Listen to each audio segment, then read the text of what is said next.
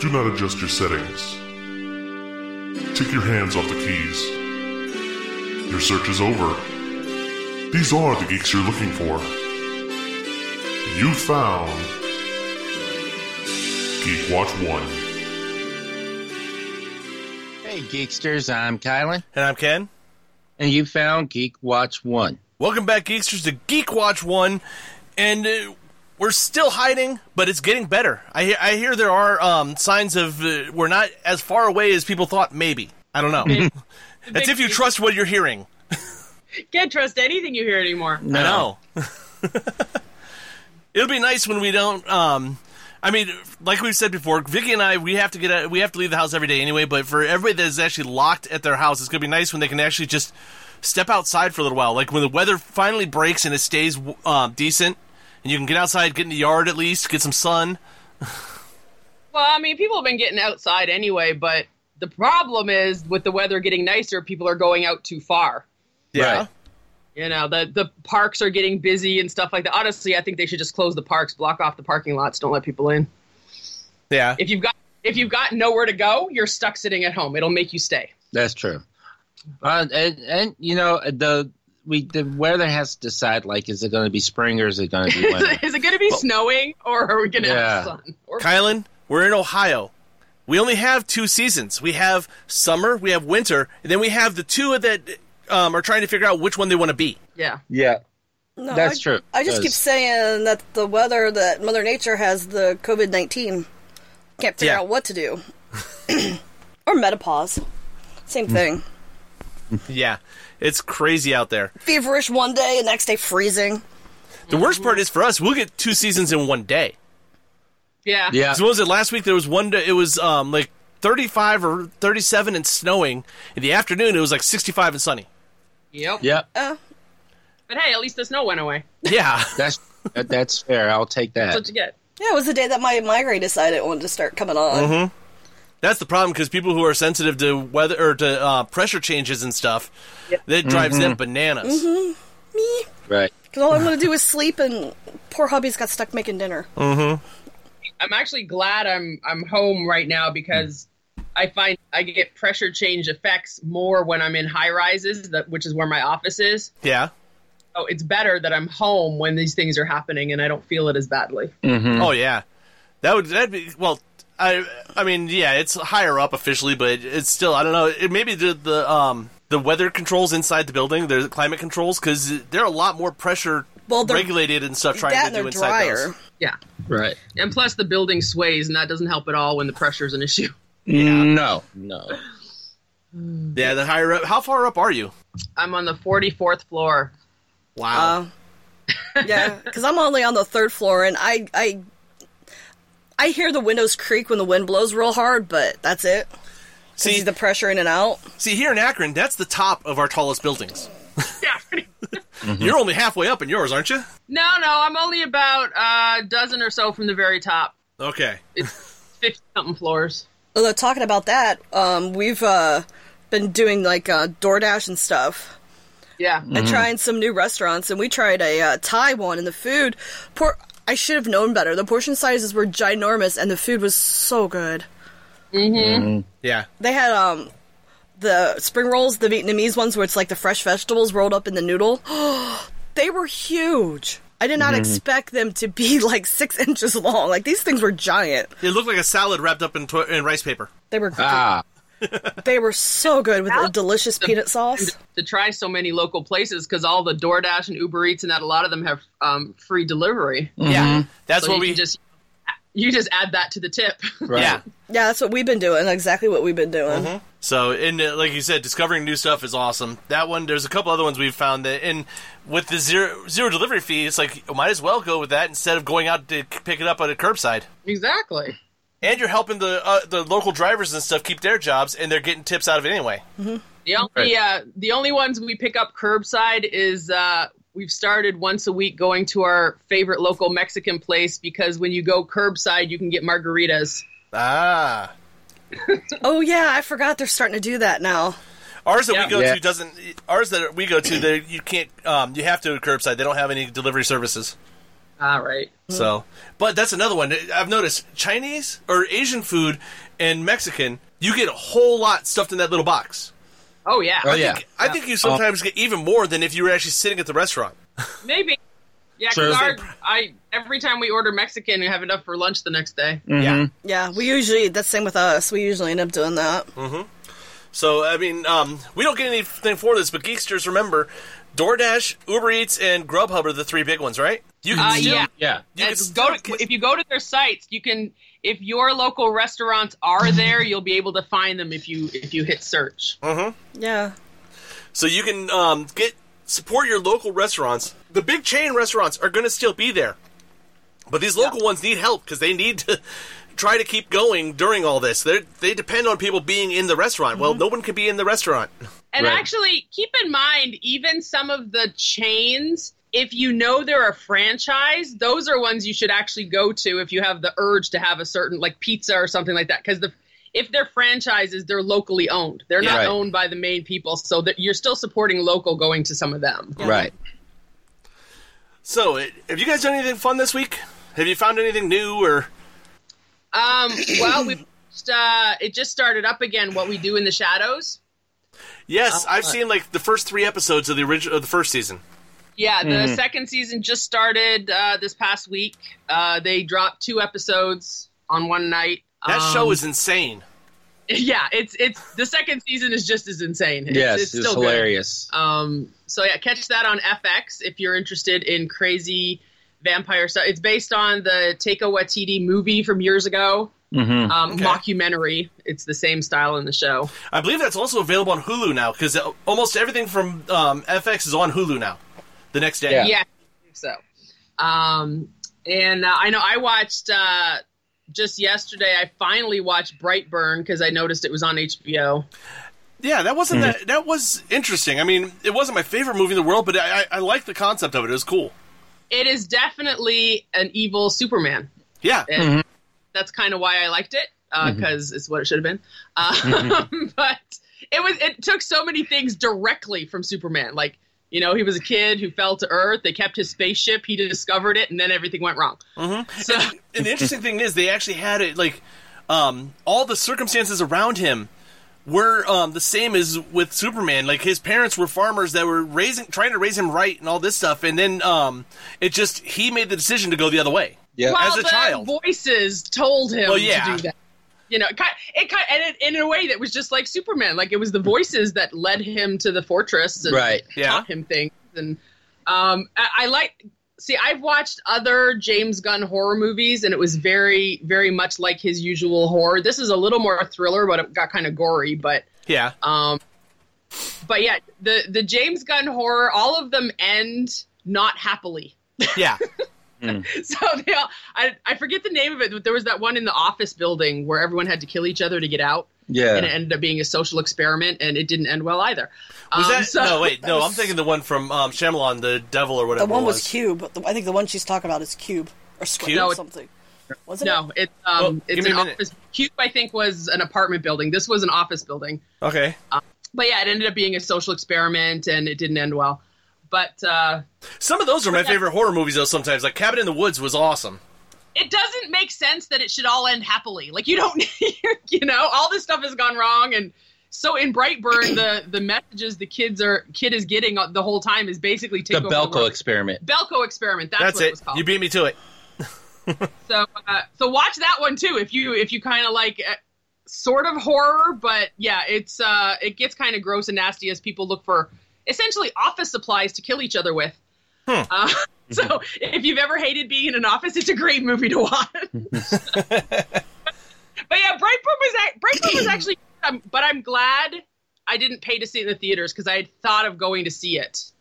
Um, so I'm kind of glad I waited. But uh, it was enjoyable enough for you know sitting at home to watch something. So I get Yeah. now, like I was looking, like if you looked at the, if you watched the bits at the end, well, obviously the kid, The news reports. yeah, the news reports. So obviously the kid continues his reign of they terror. couldn't stop him. But Yeah. so were there other like others like him? Because it almost No. seemed like the He was the only one. It was just Brightburn. He was the only one. So in the report where the person was talking about the person that could swim underwater and all He was that- talking about ridiculous, like urban legend things. Ah, okay. This is out there Which- and that's out there and that. Well, you got to think Yeah. though, in a world that has him, that those urban legends may actually be other powered Exactly. beings. Yeah. Okay. I mean, they only had footage of the kid though. so- right, Yeah. right. But the Yeah, thing he's the one that is, stepped out and said, "Hey, this is me." yeah, the thing is, only the mom knew how to kill him, and once she was killed, they had no idea how to kill him because only the mom knew the spaceship could take him out. Mhm. Yeah, So that was it. He was taken over. So there you go. If you don't like happy endings, Brightburn. yeah. well, that's kind of um. We actually saw a show that did have a happy ending because I saw um. We, last night we watched that Never Surrender, the Galaxy Quest documentary. That Oh, was okay. fun, Okay. and I didn't know Vicky had never seen Galaxy Quest all the way through. Ah, So we watched the first three minutes of that. I found that out. I was like, wait, stop. We went back, watched Galaxy Quest, and then watched the documentary. yeah, you kind of have to watch the movie. Well, because it was I- a time all of it. frame when I was in college Yeah. that didn't have TV or any of that. Yeah, I guess. we- I was a poor college kid with like nothing. that's Right. some the late '90s for Vicky and I both. It's spotty on what we saw, what we didn't see, because I was working all the time. If she was in college, right. so there's plenty of stuff in there that I saw little bits and pieces of. And she, same thing What, for her. I, I, that's the same for Kylan and I just throughout the 90s. Mm-hmm. Yeah, Just just based on where he was living, where I was living, stuff we may have seen or Mm-hmm. not, and what we were into. So, yeah. I was going to the club a lot. Um, yeah, so he wasn't so- watching a lot of movies. I wasn't watching a lot of movies. I, I, I was hanging out, hanging out with girls and dancing. yeah, there you go. So there that was me more was the early, the early 2000s. Mm-hmm. Work, so go out, have a few drinks, go to another place sober, and go back to work. I got um. Did that I many was surprised, huh? Did that many times. Yeah. But um, I was surprised on got- on the Never Surrender. I didn't rea- I didn't realize Harold Ramis was actually on to direct that to re- uh, to start with. Ah. And they wa- in the studio, I guess, wanted Kevin Kline to play the commander. Oh. okay. I don't I don't know. It, watching that, it's like I don't know. Tim Allen. The thing we I noticed I told told Vicky before, um, and then they mentioned it in the documentary is, um, Tim Allen has kind of a, um, if you squint real hard, you can almost see a um, William Shatner look to him. Yeah. which made it perfect for this. And then his comedy timing, you know, what I mean, makes it even better. I could see him. Que- I could see them questioning him in the role though, because he wasn't really a, a movie comedian. Like he wasn't really a movie No, star. I Kevin mean- Kline would have been the movie star. Well, he had Right. Santa Claus before this, and that was his only movie. yeah, that was. He was yeah, just coming off of Home Improvement. Right. Exactly. I mean, So- people knew him well enough. Right. That's you know that's why they were able to pick him. But I guess he and Alan Rickman didn't. Um, they didn't argue. They didn't have any major problems, but you could tell, they said you could tell Rickman wasn't ha- wasn't uh, Tim Allen wasn't his favorite person on set, but it was a different. Ah. uh, the, and for everything that I heard was that it was just their different approach to acting. Alan Right. Rickman was a theatrically trained Shakespearean actor that moved into movies, and Tim Allen was a comedian who stepped into. There's a totally different take on how you do this. yeah. Right. So, and Rickman did, just had the personality and the um the feel about him of a Shakespearean actor that you have to take it super serious, and you got to, you know what I mean? That's mo- most of the English actors are like that. I told you. We So- were talking about that. It was a, it's a good documentary. It's on Amazon for free. For it's just called Never Surrender. If you want to just see the story behind this, because this is a movie that they never thought would really do much anything else, and it, people are still loving it now. A lot of a lot of people are really into that movie. For me, it was just like I saw it once and whatever. But um, yeah, a lot of it's one of those kind of cult movies. People are really into it. Well, the cool thing is they actually had um, in the documentary they had a couple of the Star Trek Next Generation actors in there that they were loving this movie. They said this is something we should have done because it basically was that. Um, Wil Wheaton's in it all throughout it, but that Will's one of us. So Yeah. you know he's going to get into it. But Brent Spiner was on there. Um, LeVar Burton was in there at one point too, I think. So it was fun though. But other than that, I don't know. Vicky's like you said, you've been reading. Yeah, I got um, lots and lots of I worked a little bit more through Cthulhu, and I'm working my way through comic books some more still. So I got two more volumes of uh, Locke and Key. I'll be done with that. And I just started on Faith, uh, Volume One, so I could check that out. I want to just because we've talked about it on the show, and uh, I have Comixology right now, so might as well catch up on some of the ones we've talked about. I think The Boys is going to be next. Okay. So, Cool. but um, what do we have housekeeping for us? I saw it. You posted some stuff yesterday about um, Cafe. What, what's Charlie call his new place? Three eighty eight. 388. So what's going on with that? Yeah. Um, well, actually, this week, uh, early, well, last week, earlier in the week, we one day we ordered lunch from from uh, Charlie's from it's basically all through Cafe 88 now, um, but it's still Stray Dog.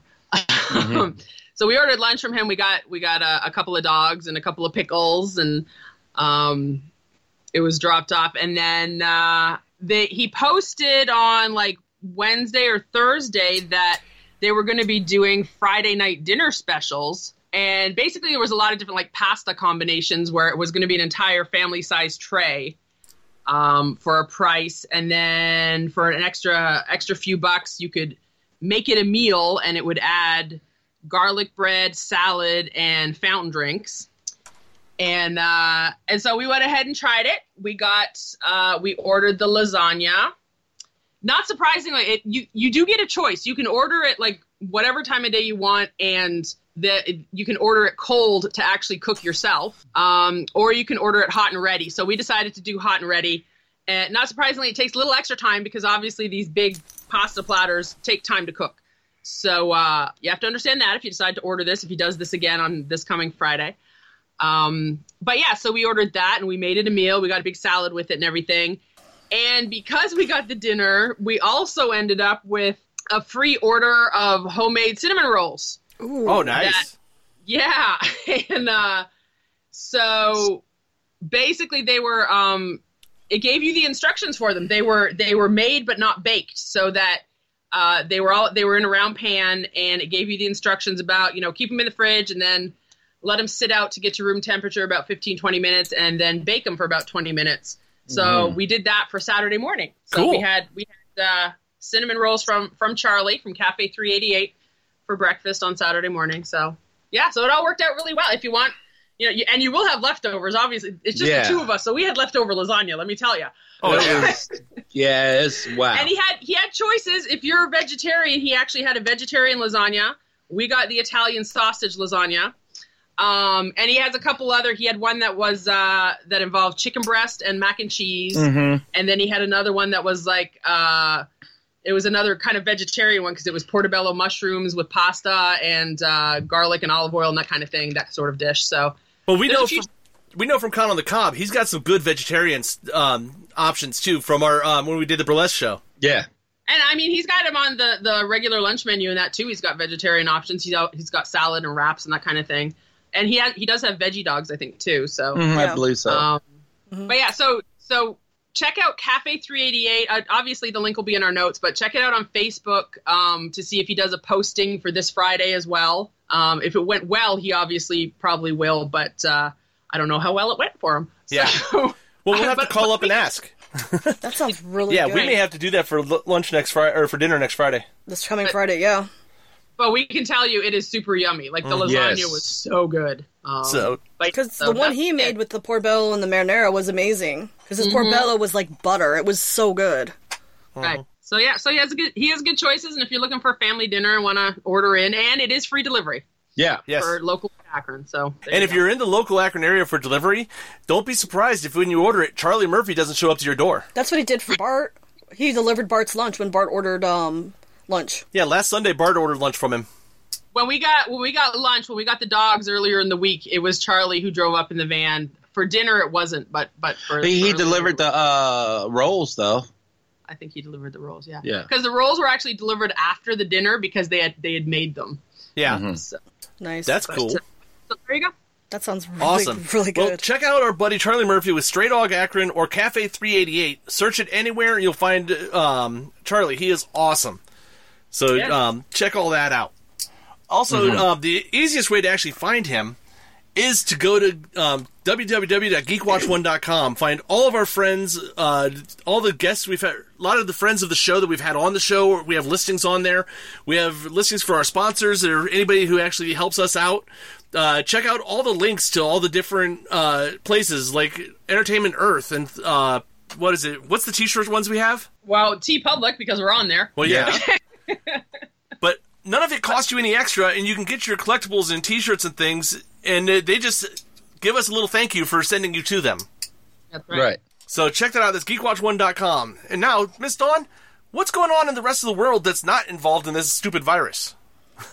Well, a couple of things are virus related, but we'll get to them. Yeah. Um, but as for uh, for some other stuff, we it was confirmed this week that Sam Raimi is going to be directing Doctor Strange in the Multiverse of Madness. Oh, that could be fun.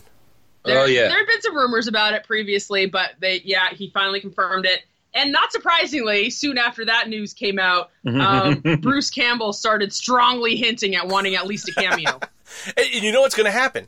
I mean, it, Bruce grew up with Sam Raimi and all those guys. They were grow- they were like kids in junior high and high school together. Speaking of Sam, we watched Tim Cook. Yeah, Quite honestly, I don't think Sam Raimi can have a movie without Bruce Campbell in No. it. that and his brother. I mean, his brother I also. like the first Spider-Man movie. Yeah, he, exactly. He's everywhere. Mm-hmm.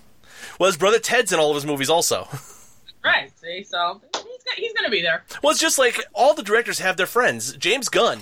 If you watch his Yeah. movies, there's certain guys that are in every one of his movies. His little brother's another one that's like that. Yeah, that's in all of his in it. stuff. Um, we also got the date for the seventh and final season of Agents of S.H.I.E.L.D. It's returning on May 27th. Uh, the announcement featured an image of the older S.H.I.E.L.D. Emblem, which got Kylan all excited. And wasn't surprising considering the whole time time travel thing that happened. Um, and uh, they also released a little teaser featuring Agent Coulson, which was pretty much what the end, kind of the end of the season was. Mm-hmm. Um, so that wasn't too surprising, but it was kind of cool to see it again. And in uh, in movie release news, because we'd been talking about having such a small summer box office at this point, uh, Disney did decide to move Pixar's Soul. It was one of the few that was still left in June, and now it's actually been moved to uh, the almost the end of November. Okay. So we've got almost nothing left in June at this point. Yeah. but not surprising because I think people aren't going to be going anyway. Well, that's the thing is, it's like when they decide they want to open the theaters and stuff, you still have to have enough time to get the marketing up and running. Well, yeah, and and people aren't necessarily going to want to congregate in theaters right away. There will Yeah. be a lot that will, but quite honestly, I'm not going to the movies after they open for at least a couple weeks. I would Right. I would not be surprised to see when they decide that theaters are allowed to open for the first couple of weeks, we start to see some re-releases. Yeah, Stuff that pe- they want to toss back out there, maybe some of the stuff that we've had from earlier in the year that got cut short, things like that, so that um, they can slowly start to get people in there, but get the marketing machine going for the big new movies. right, right, because. Because we don't have any kind of specific dates, and it's the the other thing is it's going to be state by state, so they can't really have a massive rollout saying this is going to be in theaters, and then the states don't actually have their theaters open.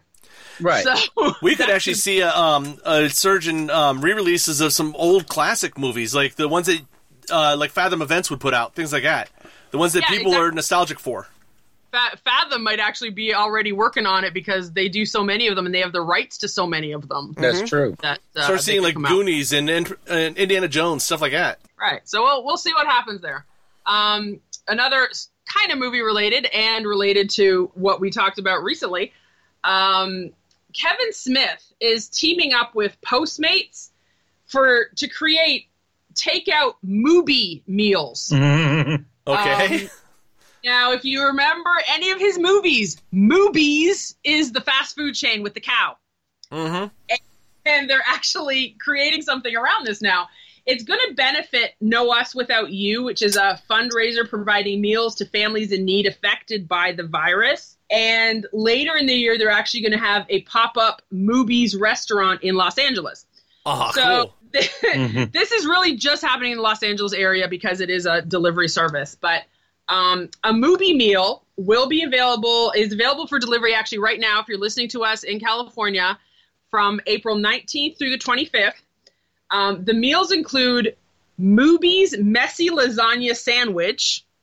Oh my gosh. No idea what it is. Um, offered with a side of hater tots, which is direct from the reboot Oh, yeah. and and the one we all know and love from Mallrats, chocolate covered pretzels. yes.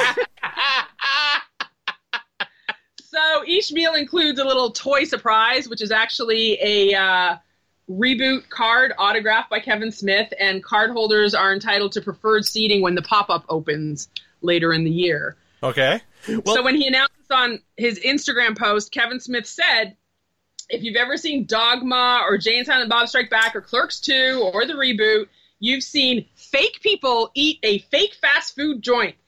Now be a fake person eating actual food from a real restaurant. well, the cool thing is, if you've seen Clerks 2, the restaurant's already designed. They already have everything ready to go.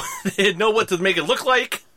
they've got the uniforms, they've got the advertising, That's the right. logo, it's all there. And with that, we cue the music. Matt, Matt, Matt, Matt, Matt, Matt, wah, wah, Matt, And Matt, actually, Matt. they had when we went to Jay and Silent Bob's Secret Stash out in Red Bank, they had a big Moobies sign in the They shop. did. They sure Yeah. did. So they actually have all the stuff still. so there you go. If you're in California and you like Kevin Smith stuff, I, and I have no idea what's on that messy lasagna sandwich, but I got an idea, but I could be wrong. a lot of meat and Cheese tomatoes and, and, cheese. Yeah. And Yeah. I mean, it kind of makes sense. They'll Um, probably have but- some. Well, actually, anybody who's been to Melt around here, they have a lasagna um, grilled cheese. That's true. If you want more carbs than your body can possibly Yeah. handle in this, I think they call it the God. I think they call it the Godfather or something like that. It's like on Yeah. it's on garlic toast and stuff. It's interesting. I've not had it yet, but it looks really good. That's not the same one that I get, the one with No. the mozzarella sticks and everything. No, that's No. a different one. Good God, that was. Oh, that place! You even the person with the biggest appetite has to take some home. Yeah, there's leftovers all the time. But okay.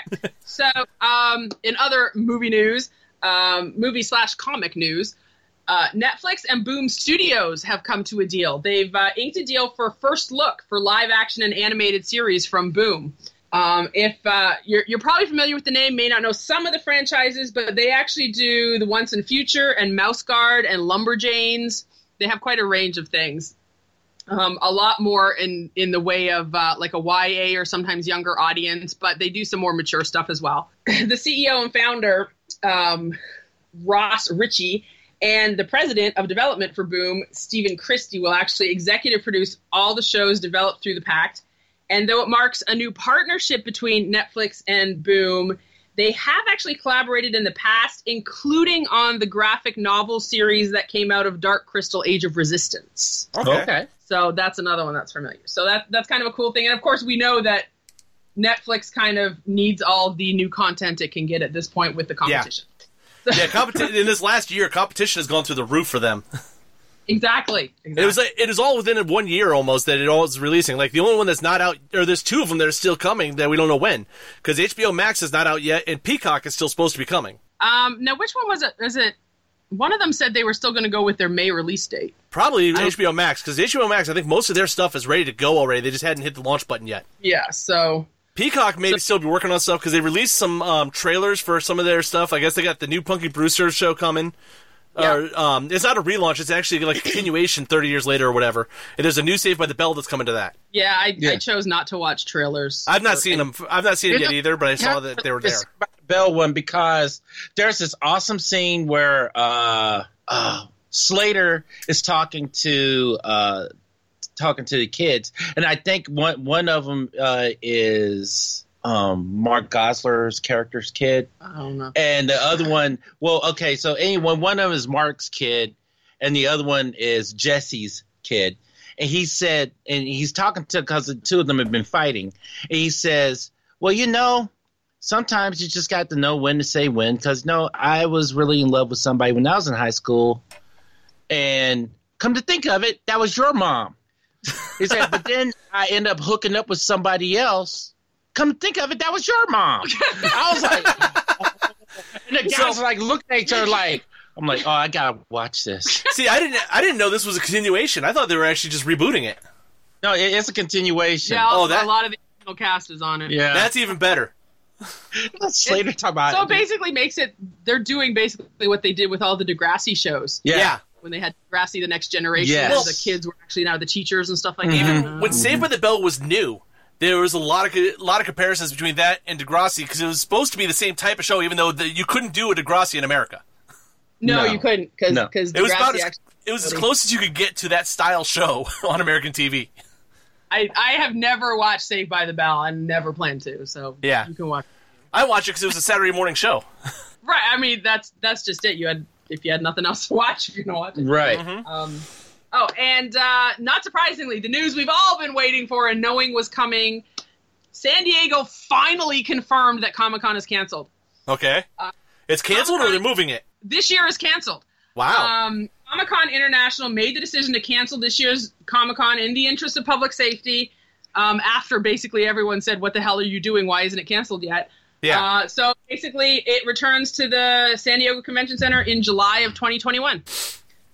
So it, it's canceled, but they haven't said they won't release things online. yeah. But basically, boom, they've canceled the con. That's now, gonna see, I wonder what does that mean for Dragon Con because I'm still seeing plans for Dragon Con to continue. yeah. Well, That's Labor Day.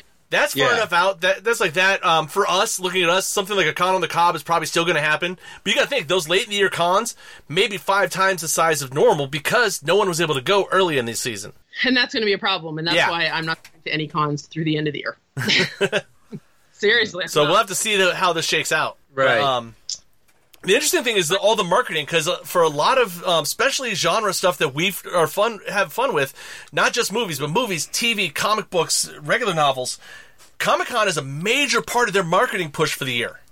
yeah. So wh- how's that going to happen now?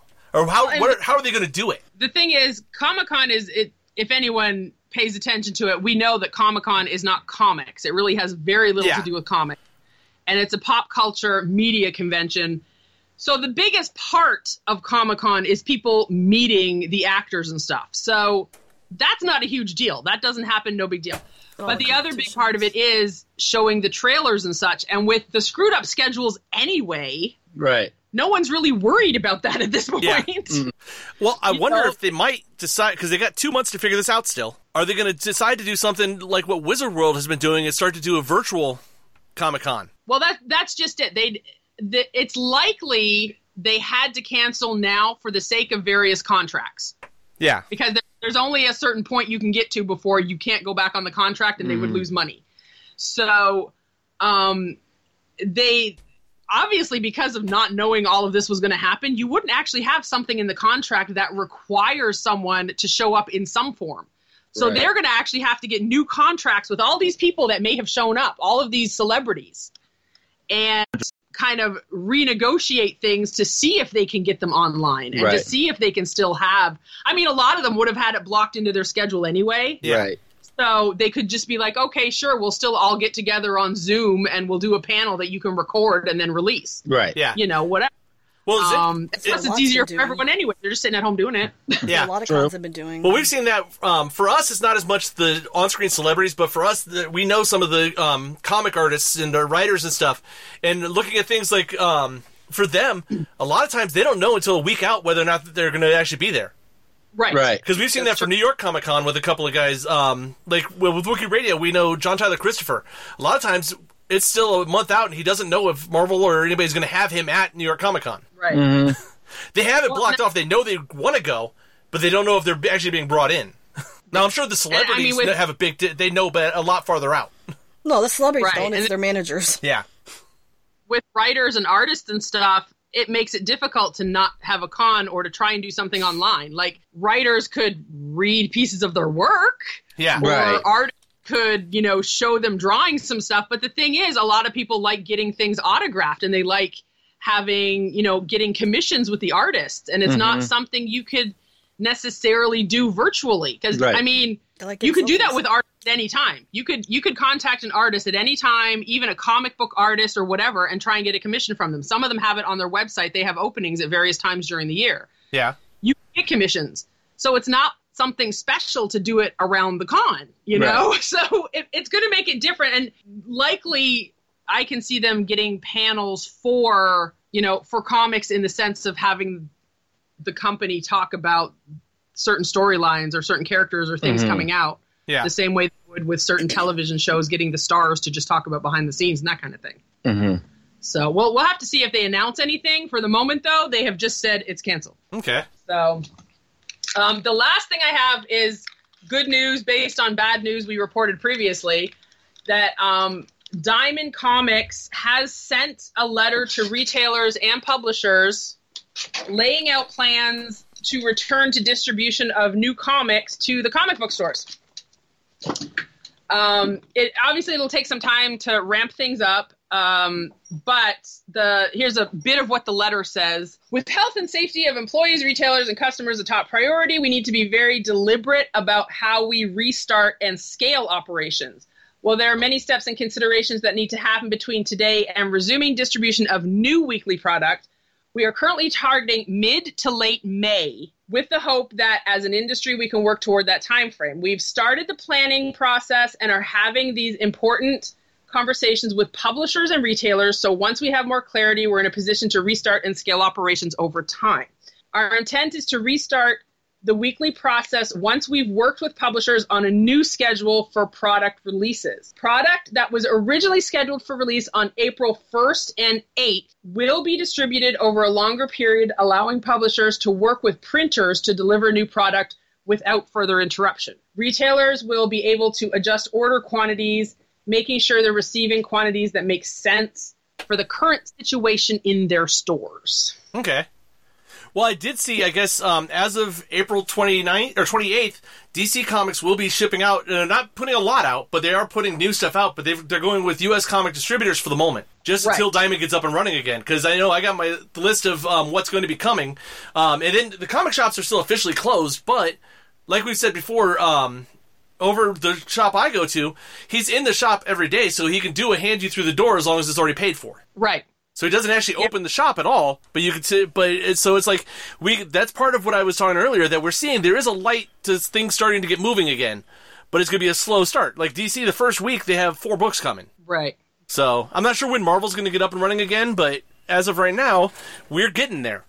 Marvel Marvel decided to just wait wait it out with Diamond through Okay. this um, instead of kind of spinning wheels and trying to find their own distributions because I know they actually told some artists and writers to kind of go easy on how much work they were doing. Yeah, don't get too Um, much of a backlog. Yeah, exactly. Not to necessarily stop, but um, and even you know with Diamond catching up those first couple weeks, like they said, they're going to spread them out because getting things going again means publishers really have to ramp up the printing press, which takes a while to get all these things out. So they they already have things sitting there waiting to be printed, and uh, and they don't want to.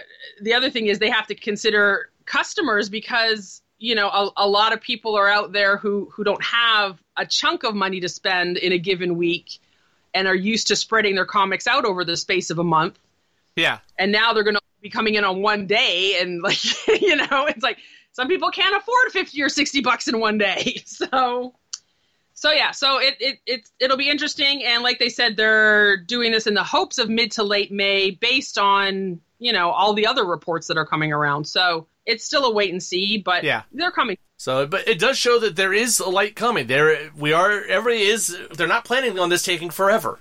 they're Right. trying to figure out a way to get us moving again and still stay safe. exactly So, do we have any other news before we move on? that's the only news i had for this week Because we get to move on to. We mentioned last week we're going to be talking about Tales from the Loop, and from in my opinion, this was uh, the first really unique sci-fi experience I've seen in years.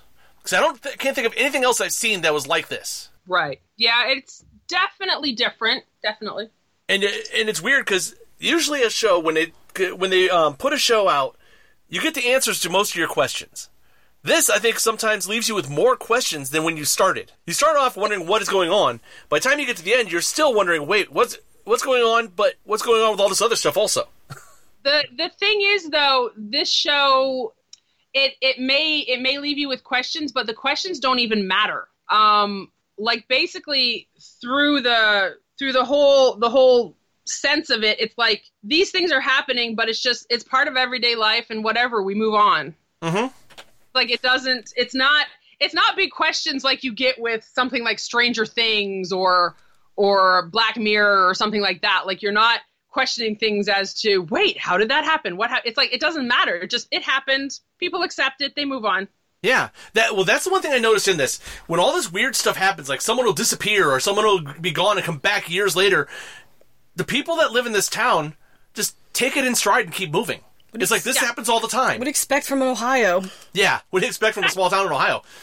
it is that was, that's always the funniest thing when the show starts out and you find out it's set in ohio it's like of course it is Wait, Ohio must be for most of the people in the rest of the country and the world. There's just most normal Midwest generic s- state or something.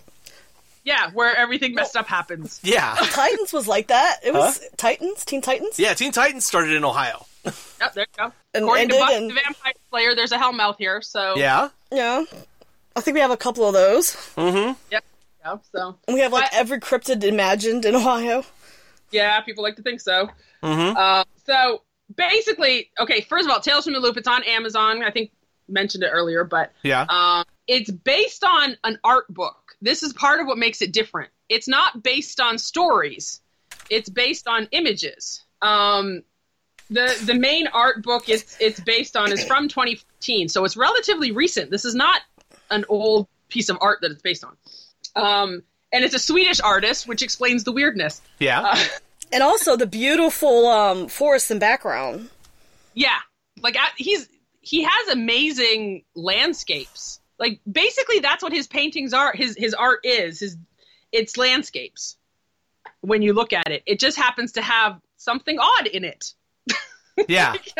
That's, the only way you can explain it. It just happens to be this lovely landscape. It looks like a peaceful day. Kids are playing, and there's a, you know, this mecca in the background. Yeah, out of nowhere. All three of his, he's got three art books out. All three of them are like that, and just a different. One of them um, is more of looks like a dystopian uh, Blade Runner type future. Right. Then there's this one, and there's one other one. I've, I'm looking them up now to see the differences. The um, like we said, it takes place in Ohio. It's a fictional Ohio place, but it really could be anywhere in Ohio.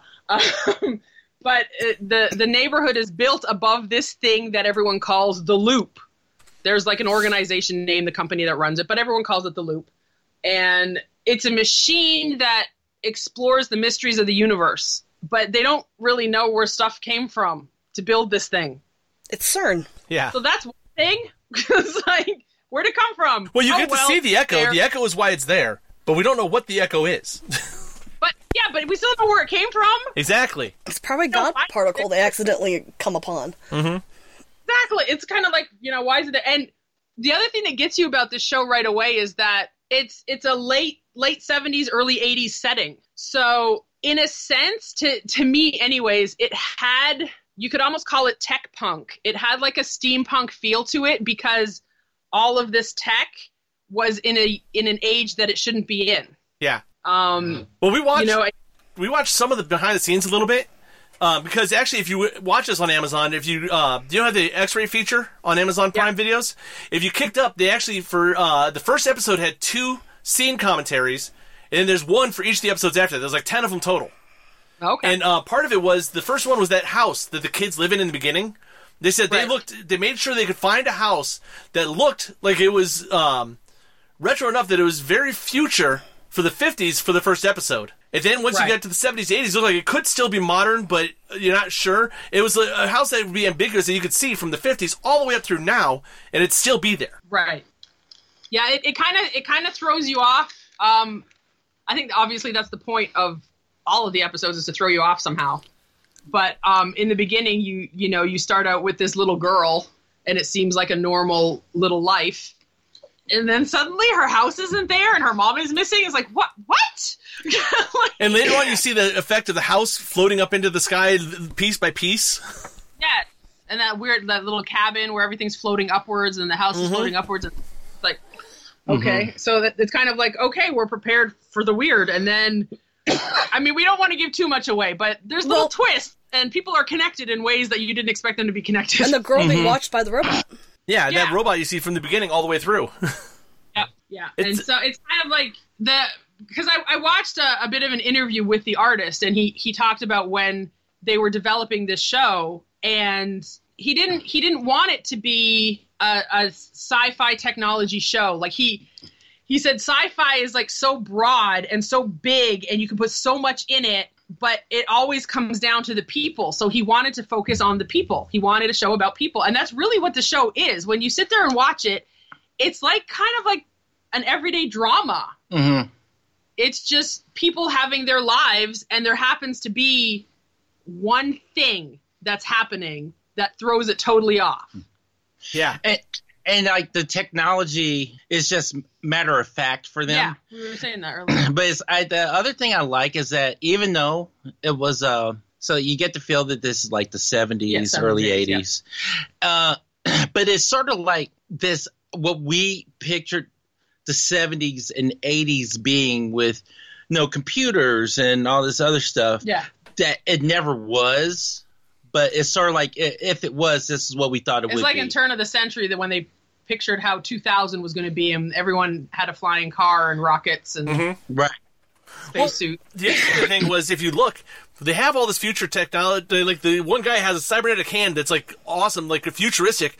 But if you look, the computers they had, the couple of computers you see on their desks are like old IBMs from like Yeah. the eighties or seventies. Yeah, the computer, the computers are actually actually match the time frame. Right.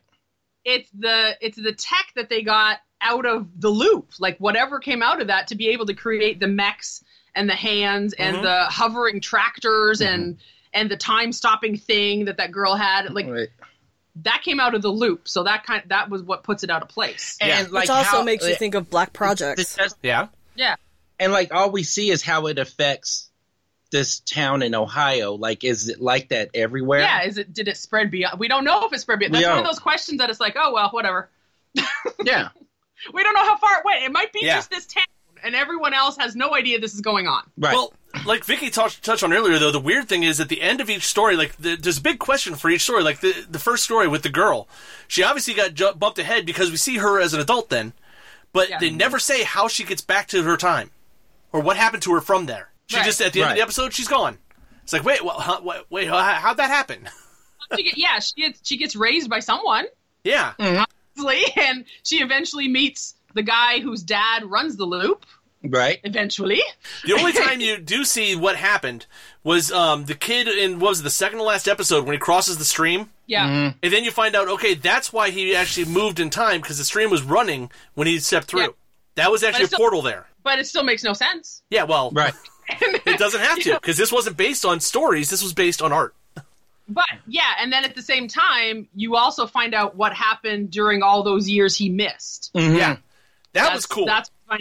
Whereas, whereas, like with the little girl, it's like you don't need to you don't need to know how she was raised because obviously she turned out okay. Right. So I kind of feel like I didn't need to know that. No. yeah, Well, that and with the little girl, we don't know anything about if, if the father was in the picture. Right. Right. But the little girl kind of got something that she didn't get as an adult was that sense of closure. Mhm. Yeah. You know, because no, the well, you know, all you know is that her mom didn't really want to be a mom, and Yeah. she's gone. Yeah.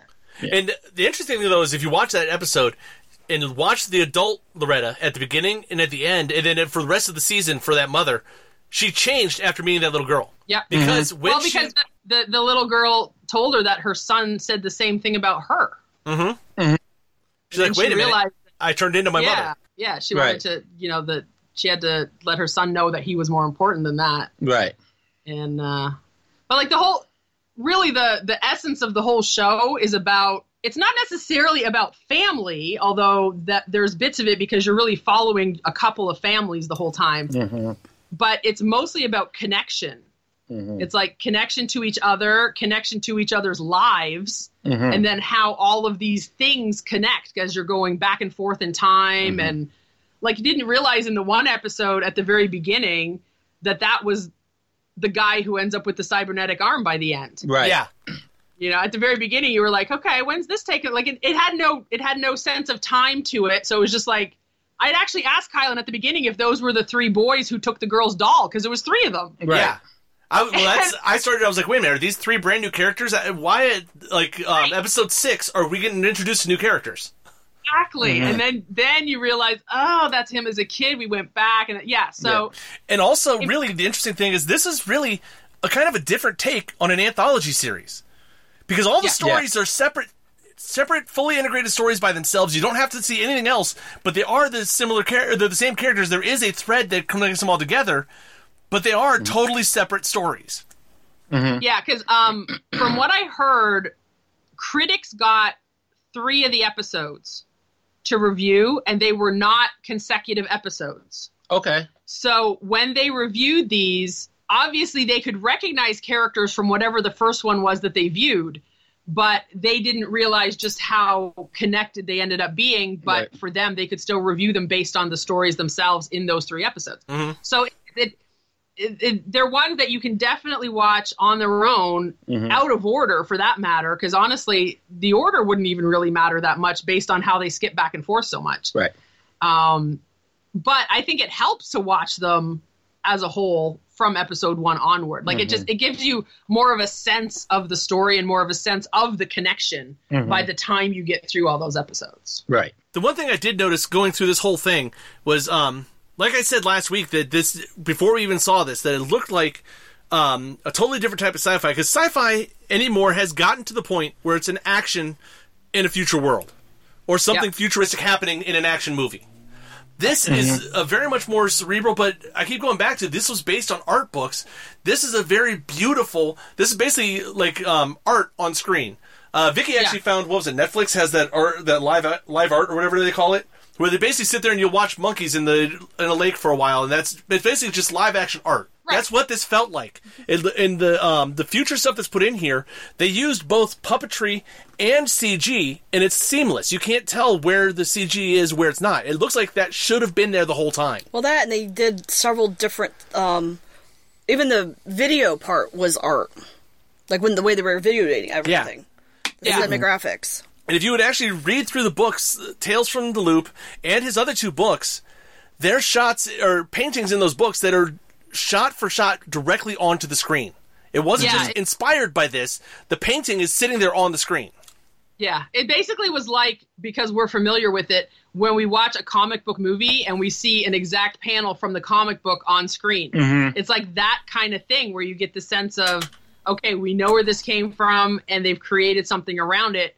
But with this, because the they're really pastoral paintings, they're they're um you know the the landscapes of them are really like serene and calming it's just the the atmosphere they created for the whole show is also fairly calming. It's just a matter of fact Right. neighborhood kind of thing with families and you know, oh look, there's a mech patrolling the front of this dude's yard. Yeah. You know.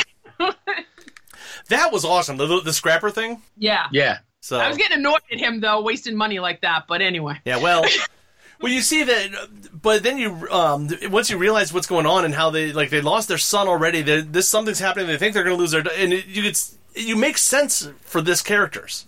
You actually feel what's going on because these are all the people's.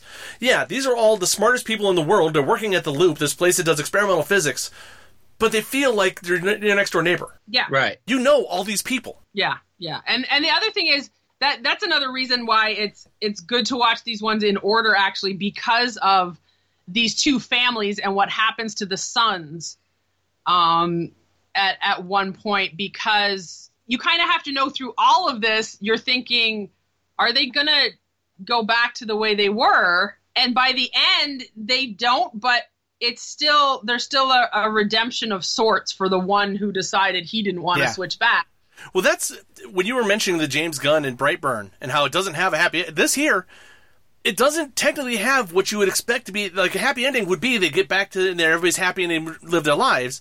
In this, it's like, but it doesn't have a sad ending. It just has a like a almost like a real life ending, which is weird to see in a show Right. And because this just it life hap- moves on.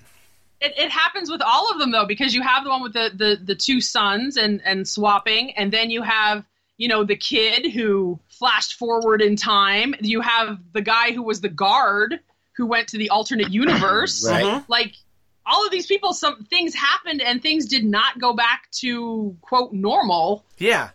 I, that's what I was wondering they- going into the last episode if they were going to actually do something that tied up some of these, and it doesn't tie up any of it. No, no, it just kind of like this is this is life. So this is you don't you don't get the happy endings all the time, and things just happen. Yeah. And, and you know what? I given that things are so unique for this town, maybe that sort of thing happens more often than you think. You know, people disappear, and it's And that that's the that's the thing about this show. It's well, we know there's a lot more artwork that could be explored, Yeah. but because you're really focusing just on a couple of families primarily, even though you have another one, you you know you have the the Asian girl and her family as well, but you primarily have the two main families. There's a lot more families in this town. There's a lot Yes. more things that could be happening. So they haven't announced a second season yet. But I thought they did announce that they are working on a second season. They're writing it now or something. No, they had they have not announced an official order for a second season. Okay. the the creator said they have plenty of ideas for a second season because you have so many other families and so much other technology and so much other stuff from the loop that could happen. And the cool thing is the environment that they're in.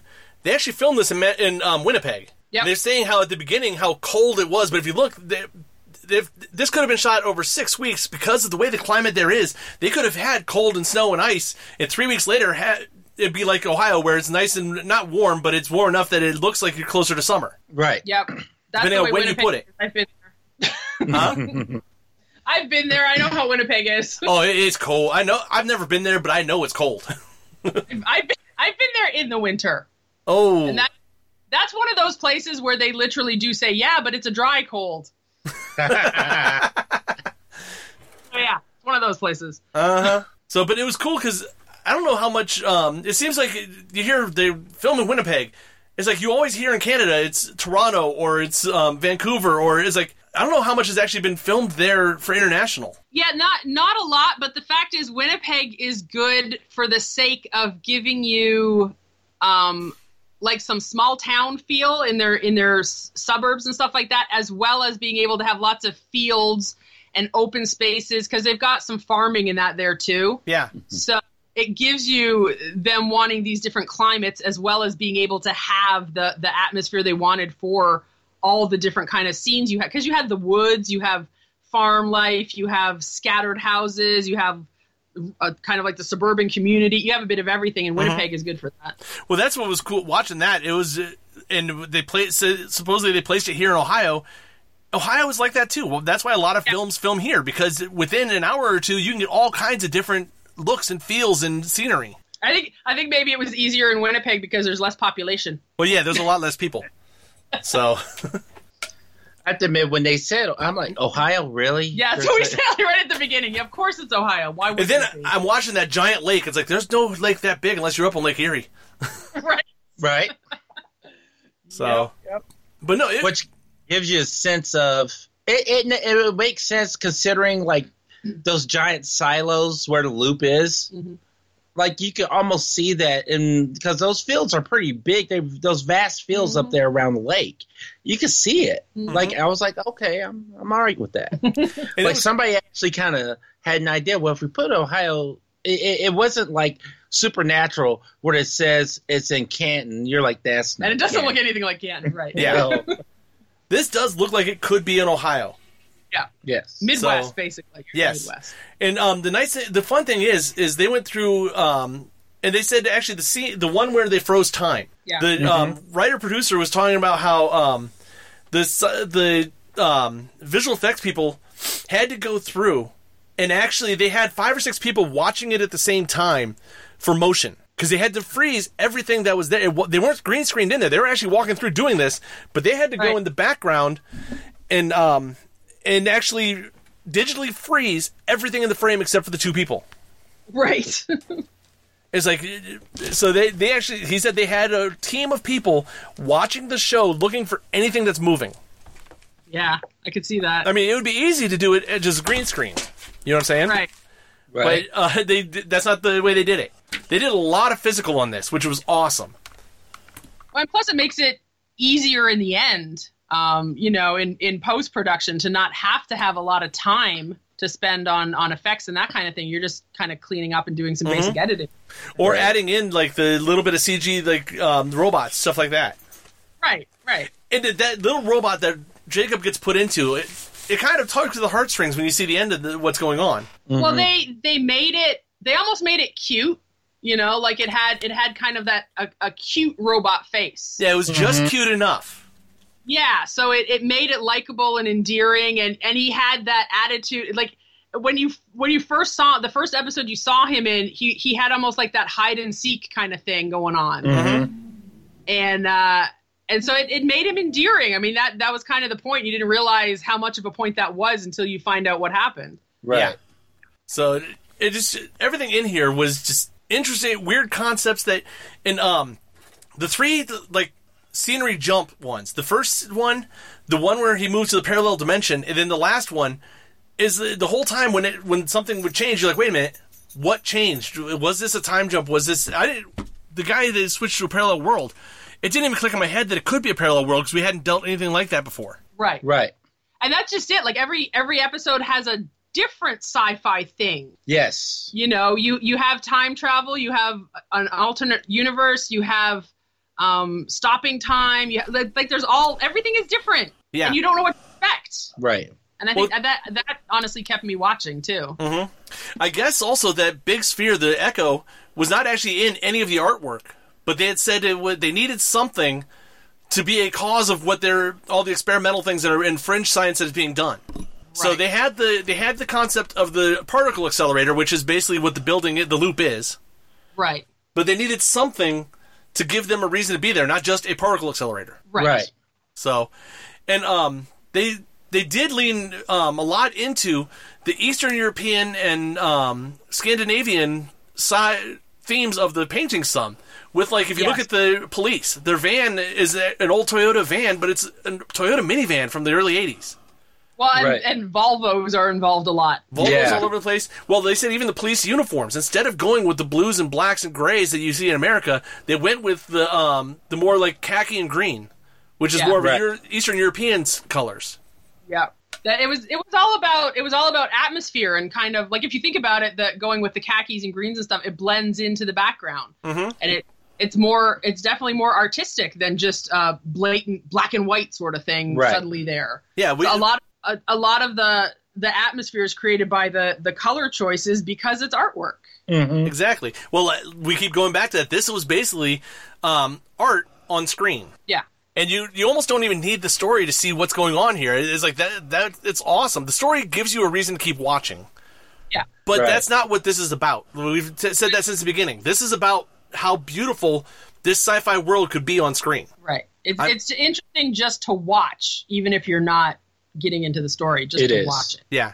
Some of the reviews I've seen, it, was, it seems positive. I'm, I'm hoping this gets um, a lot of views on, uh, so they Yeah. you know, actually move on. And because, like we said, this is a seems like a new concept for um, for a television show or even a streaming show. And Yeah. Amazon seems like the place for that because Amazon has done this with a couple of other shows that were are an interesting concept that you don't think would be accepted anywhere. yeah Right. So Sure. I mean, streaming is good for that period. Mm-hmm. So This is the type of what's awesome is going into the future, looking at Amazon Prime, looking at um, net or Netflix, the two specifically. They're going to do more and more of this. I think of trying something different that the mainstream networks, since all the networks are running their own services now. Okay, what can we do that they're not going to even touch? right, What, what, are they going to can be we afraid do to that's do? not not just a reboot of another series or Mhm. Right. or a continuation or a rehash or just Yeah. whatever, like something different. Like I said, what are they going to be afraid to do? Let's do that. Exactly. And which is what a lot of um, a lot of classic sci-fi fans and stuff are going to love. This. Yeah. Right. Yeah, absolutely. Because uh, honestly, if you look at it, it has the feel of Dune.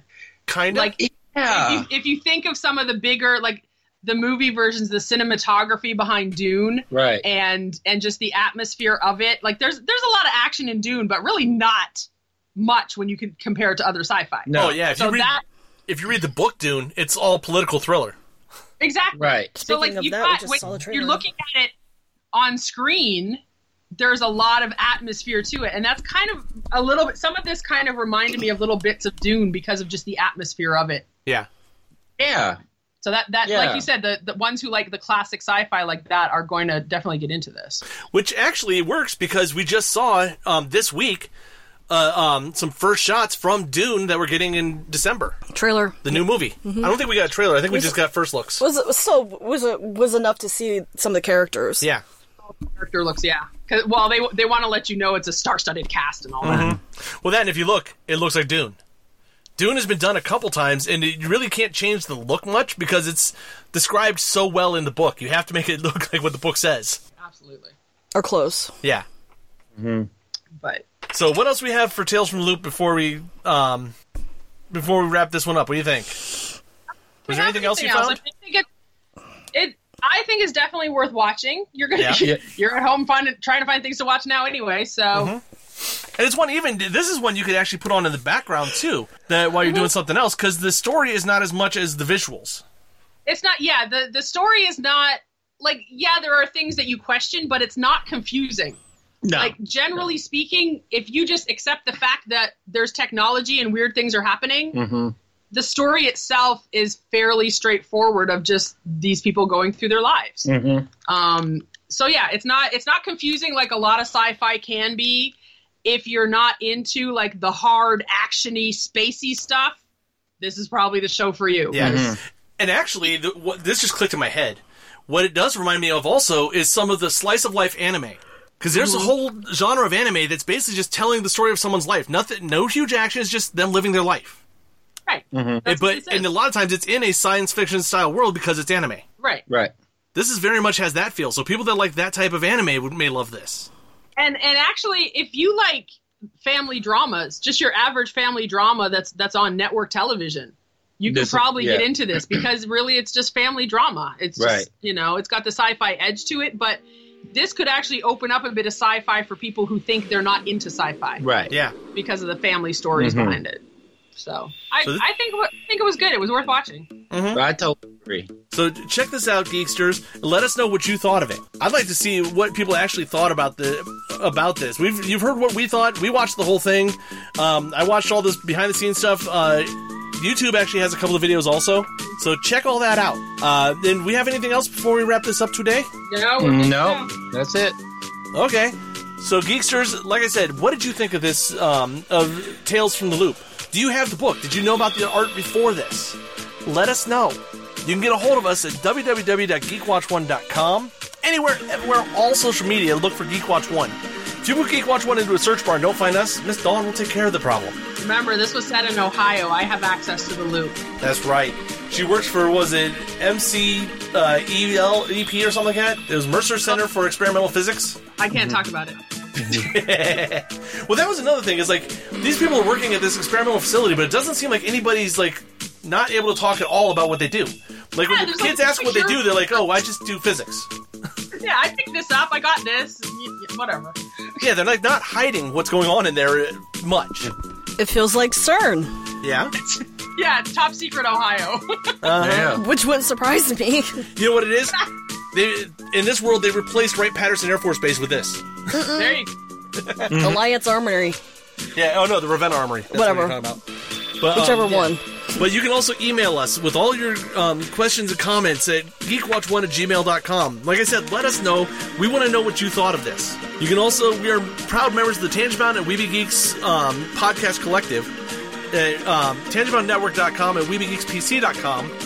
And then, so for Kylan and Dawn and Vicky and myself, just remember No matter where you go, there you are.